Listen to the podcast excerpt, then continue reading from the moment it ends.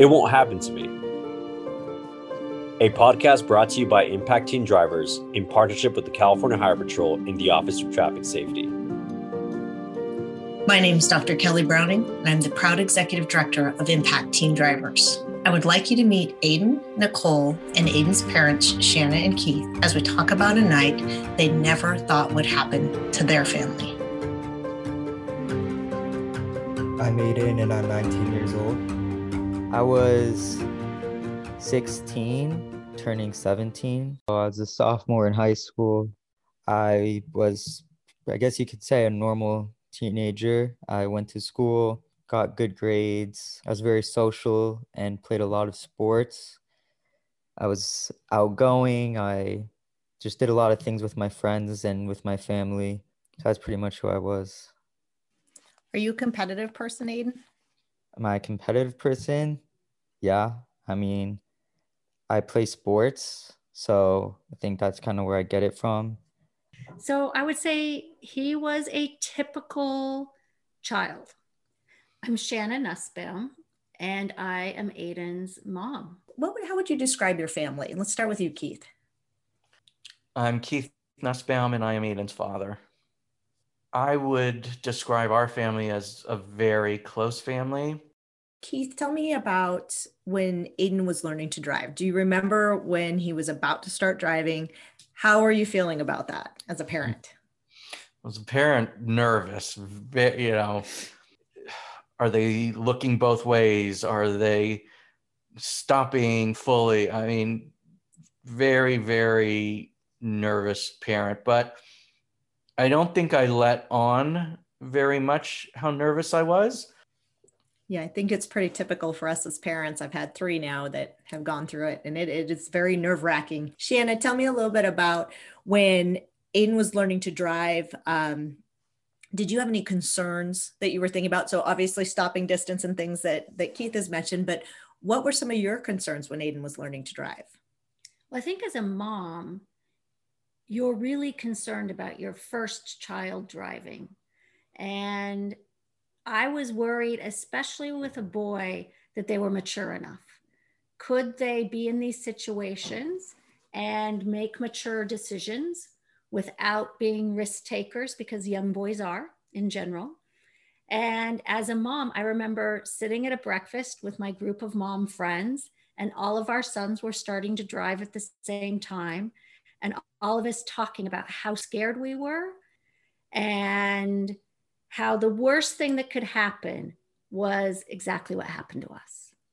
Aiden, when he was learning to drive, was a great driver and always was a really good, conscientious driver. He took driver's ed, and we hired an outside company, and he took lessons, and his driving instructor gave me lessons as a parent, like, how do you teach them when you're in the car without panicking? You know, I'd be the mom like biting my fingernails if I was in the car with him. You start to trust a little more, and you see that, okay, they're safe. We also had a driving contract with Aiden that we put into place before we let him go off that, you know, kind of gave him boundaries and went over the laws and the rules, and he had to sign that contract.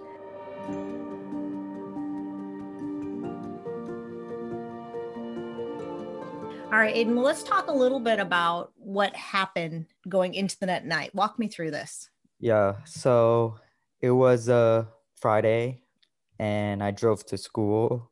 It was just a normal day. I drove back home, and I watched the N C double A basketball tournament because it was March at the time. And some friends asked me to meet up with them, and it was around like nine, between nine and ten o'clock. But so it was getting a little bit late, but you know, I wasn't doing anything, and I was very social. I didn't like missing out on things when people asked me to hang out. It was a typical day. I was just hanging out with my group of friends, and it was really not anything out of the ordinary, but it still felt a little off. The night to me just felt a little out of place, and our plan was to basically just drive around and hang out. Um, well, my name is Nicole. I'm nineteen, and I was a passenger in Aiden's car So I went out with some of my friends, and well, we decided to meet up with Aiden. You know, Aiden came and he was alone. So all of my friends were encouraging me, go with him, go with him. So I pretty much thought nothing of it. So I got out of my other friend's car and just made my way over to Aiden's car. So I met up with her and her friends. She came in the car with me. And from there, we just kind of started driving. Um, I was in a convertible, so I was blasting music, and it was really loud. When I replay it through my mind, it kind of just seems as if both of our cars just kind of took off in that sense. Um, the night was just eerie all around. I don't really know how to describe it, but it was it was chilling. If that Were you scared sense. When you got in Aiden's car? I wouldn't say scared when I was going to him, because it was a normal thing and I had driven with him tons of times before. And before that, he didn't put me in any danger. Like, I didn't think twice about that. He was my friend that I was just getting into his car. So it was a normal thing. The other minors in the other car kept on like telling me to kind of keep up with them, like playing a little bit cat and mouse at the time. And I was just being impulsive, and I wasn't thinking about anything at the time. I was kind of just trying to impress, I guess you could say, the girl in my car, and I didn't think of anything would happen or any consequences that would happen. I was just having fun, and we kept on driving uh, this faster and more recklessly, and and I wasn't paying attention to my surroundings. Um, I drove through a few red lights. I was oncoming a yellow turning red light, and we were going way faster than the speed limit, and music's blaring, um, the wind's blowing through the car. Um, and I just remember trying, thinking that if I st- brake hard, like my car, my car is gonna spin out, or I'm gonna like hit someone else. So I thought the best decision was gonna be to go around the car. No, I saw the car in the intersection making a left, so I thought, all right, they're gonna make the left, and I'm gonna have enough time to go around it and make it through safely. Um, so I'm going through the intersection, and the car's just starting to roll out to make the left. And I just hit it, like, from the side. The front of my car hits the side of their car. In those, I don't remember the full length, but in those last moments, I remember looking down at my phone because I had thought I had received a missed call. And then I looked over at Aiden, and then I looked over and I saw us crash. What do you remember about that moment of the crash? I remember hanging on for dear life. I gripped the sides of the car. I'll never forget that. And then I saw the windshield cr- like crack, and then I, my eyes just closed after that. And I remember hearing the glass break. I just remember hearing a loud like bang, like, and then my ears just started ringing, and and I just remember my eyes being wide open, like, oh my gosh. Like, I can't, I'm not gonna make it. The car spun out, and I hit my head on the top of the convertible. So you you hear you hear the collision, you see part of the collision, and then you black out. Tell me what happens from there. Well, I blacked out, and then I remember flashes. So I remember one flash of me waking up, and there was Aiden's blood, I guess, on my hand. Then when I saw that, I passed out again. I remember grabbing my phone and then looking at my friend who was in the car with me. And I just remember asking, are you okay? And she's like, yeah. And then I just got out of the car, and I don't know where I am. I don't know how I made it to the sidewalk. I don't know if someone helped me or if I got there myself, but I just remember next being at the sidewalk, and I remember like just a lot of people, like a lot of talking, a lot of like sirens and just like flashing lights and stuff like that, and like my head spinning, and I just look down because I'm on my knees, and I look down to like try and call my dad, and I just remember blood like gushing down from my head, and I'm shaking, and I just don't know my surroundings or anything, and it's like hard to believe like this, like I just got in a car crash. So let me ask you this, did you normally drive like you were driving that night? Um, no, I've I had my license and stuff, and I've driven other people before, and that has never happened. I've never been pulled over for a ticket or by the police of any sort. Keith, do you remember where you were and what you were doing when you found out about Aiden's crash? Yes, very clearly. It's like it was yesterday. Um, I was by myself. Shanna and our daughter Cece were out of town. I um, was doing some work on my laptop, sitting on our bed while watching the N C double A tournament. And for some reason, I had my phone on silent mode. So when Aiden first tried to reach me, he called my cell phone and I didn't hear it.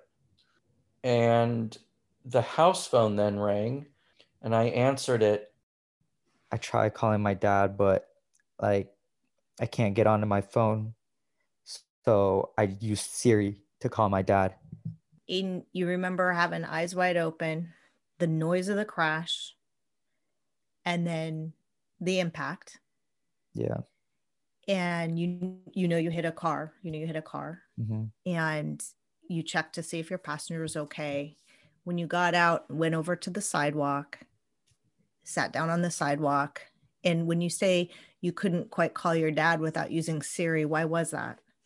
I was just like in so much like shock, and I had no idea what happened or how bad the crash was or where I was. And my hands were just shaking, and I had blood like gushing down my face. Do you remember exactly what he told you, Keith? Yes. He said, "Dad, are you mad at me?" First he said, "Dad, there's been an accident. Are you mad at me?" And I said, "No, I'm not mad at you. Are you okay?" And he said, "I don't know." I said, "Well, what do you mean you don't know?" You know, I'm immediately getting worried. I'm like, "You're either okay or you're not okay. Are you okay?" And he said, "I don't know. I think so." And I said, "Where are you?" And he said, "I don't know." You know, and at that moment, I had no idea the seriousness of the accident. Um, I'm thinking it's a fender bender. Um, And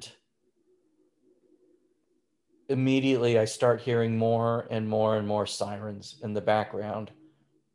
And now it's occurring to me, this is something more serious than I initially thought. Yeah. Do you remember what you were thinking? Was it, was that what you were thinking? Just what am I even supposed to do here? Um, I mean, I had a lot of things going through my mind. Um, Just thinking like, what, like, how did this happen? Like, how did I let this happen? Like, what's going to happen to me? Am I going to be okay? Where's my dad right now? Is he going to make it here?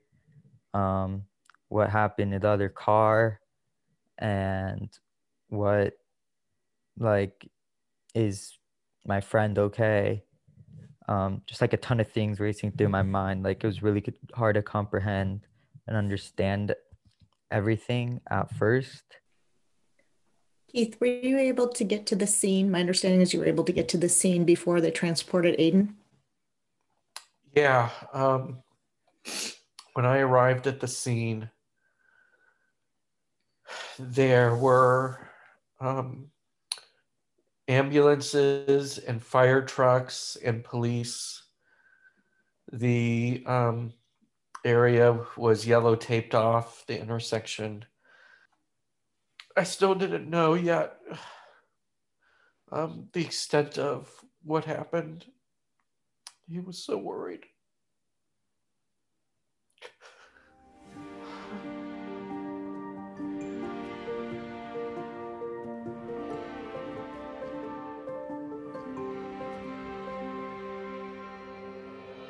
So what happened next? How did you end up leaving that scene? Where'd you go? Um, yeah, so after I was at the sidewalk, I was put in the ambulance. Um, and then taken to the hospital. I don't remember being in the ambulance at all. Tell me about what happened at the hospital. What was it like to all of a sudden kind of wake up and realize you're in the hospital? I was taken to a hospital room, um, and I woke up the next day, and I'm in like a lot of pain. Like I'm on like different like painkillers and stuff, and I have like dry blood like in my eyebrows, in my hair, like all over my face, and I don't know what's happening. All I'm thinking right now is I want to go home. Aiden, you had some very serious injuries. Tell me about your injuries. My injuries were pretty severe. So I had a really bad concussion and head trauma. He had the big gash across his head with stitches, and his whole face was swollen. You could barely see his eyes. And, and then I had a punctured lung, um, and I had a fractured back. There was still dried blood everywhere, and um, it was devastating to see him so injured and to be so out of it. Keith, do you remember how you felt when you found out that a police officer telling you there had been a fatality in your son's crash? Um, I felt horrified, and I wanted to know more. You know, who who was it? Was it a passenger in the car? Was it a friend? Was it a stranger? Who who who? How? Was it my son's fault? Shannon, where were you when you found out about Aiden's crash? Cece, our daughter, and I were out of town. We were just finishing up a night of being with cousins and family, and when I got the call, and I could hear Keith on the phone, and he said, "Shanna, there's been a horrible accident." And I could then hear all of the sirens. I didn't know what they were, ambulances, fire trucks, but it was very prominent. He said, "Aiden is injured, but he's alive." And at that point, the fact that he had to say, "but he's alive," I knew it was bad. I mean, Keith was like, "There's blood all over. There's, you know, it's, it's bad." And as a mom, you've seen those moments on T V, but I've never experienced one where it was a sucker punch to the stomach, and I literally fell to the ground. And then he said, "and there's something worse." And at that moment, as a mother, there's nothing worse than knowing your kid has been in a horrible accident and you don't even know, except that they're alive, what's going on. And then Keith said, "and there's been a fatality." And with those words, our life changed forever. Aiden, when did you find out that you had killed someone? So um, now I'm kind of a little bit awake. My mom was in the hospital room, and my dad, I think. And I just remember telling them, like, or asking, when am I going to go home? And I just remember my mom holding my hand and looking at me. She says, you're not going home. Someone died. And I was just like in shock. I have no words to say at all. And that was a real, real moment. And I will never forget him kind of looking at us very confused. And he just fell back to sleep. And I just closed my eyes and was just like trying to be really hopeful. Like, please let me wake up in my bed right now. Like, this isn't happening. Like, I'm sorry. Like, I'll do anything to be in my bed right now. Like, it literally felt like a dream. Sometimes I'd be like, is is, is there a mistake? Are we sure that that this person died? Are we really sure? Oh, just couldn't believe it was happening to us. You know, before Aiden went out that night, I asked him if he really felt it was worth going out. But I knew that the next night he was going to be um, staying out at a friend's house for a party that he was really looking forward to attending. And I said, you know, tomorrow night's going to be a really late night for you. It's already nine o'clock. Why don't you just stay home with me and let's keep watching March Madness? He's like, Dad, I'm just going to get food. I'm just going to meet some friends to get some food. And I said, okay, be home by, by you know, be, be home in time for your curfew. He said, I will, no problem. And I carry around a lot of guilt for that moment, for not insisting that he stay home that night. It's just a really hard thing to carry around, knowing that this man lost his life. And if I could have or should have done something different. The first thing I saw were two armed policemen standing outside of his door.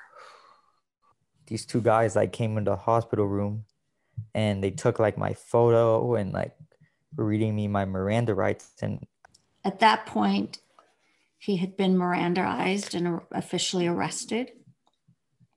They charged him with murder. But I will never forget my son being driven off in a police car and seeing the back of his head. Join us for episode two to learn more about the impact of Aiden's choice to engage in reckless and distracted driving. Fatalities due to reckless and distracted driving are one hundred percent preventable. Aiden and his family choose to share the worst moment in their life in the hopes that each of us will make better decisions. It Won't Happen to Me is produced by Impact Teen Drivers with support from the California Highway Patrol and funding provided by the California Office of Traffic Safety through the National Highway Traffic Safety Administration. Subscribe and share this podcast to help stop preventable car crashes.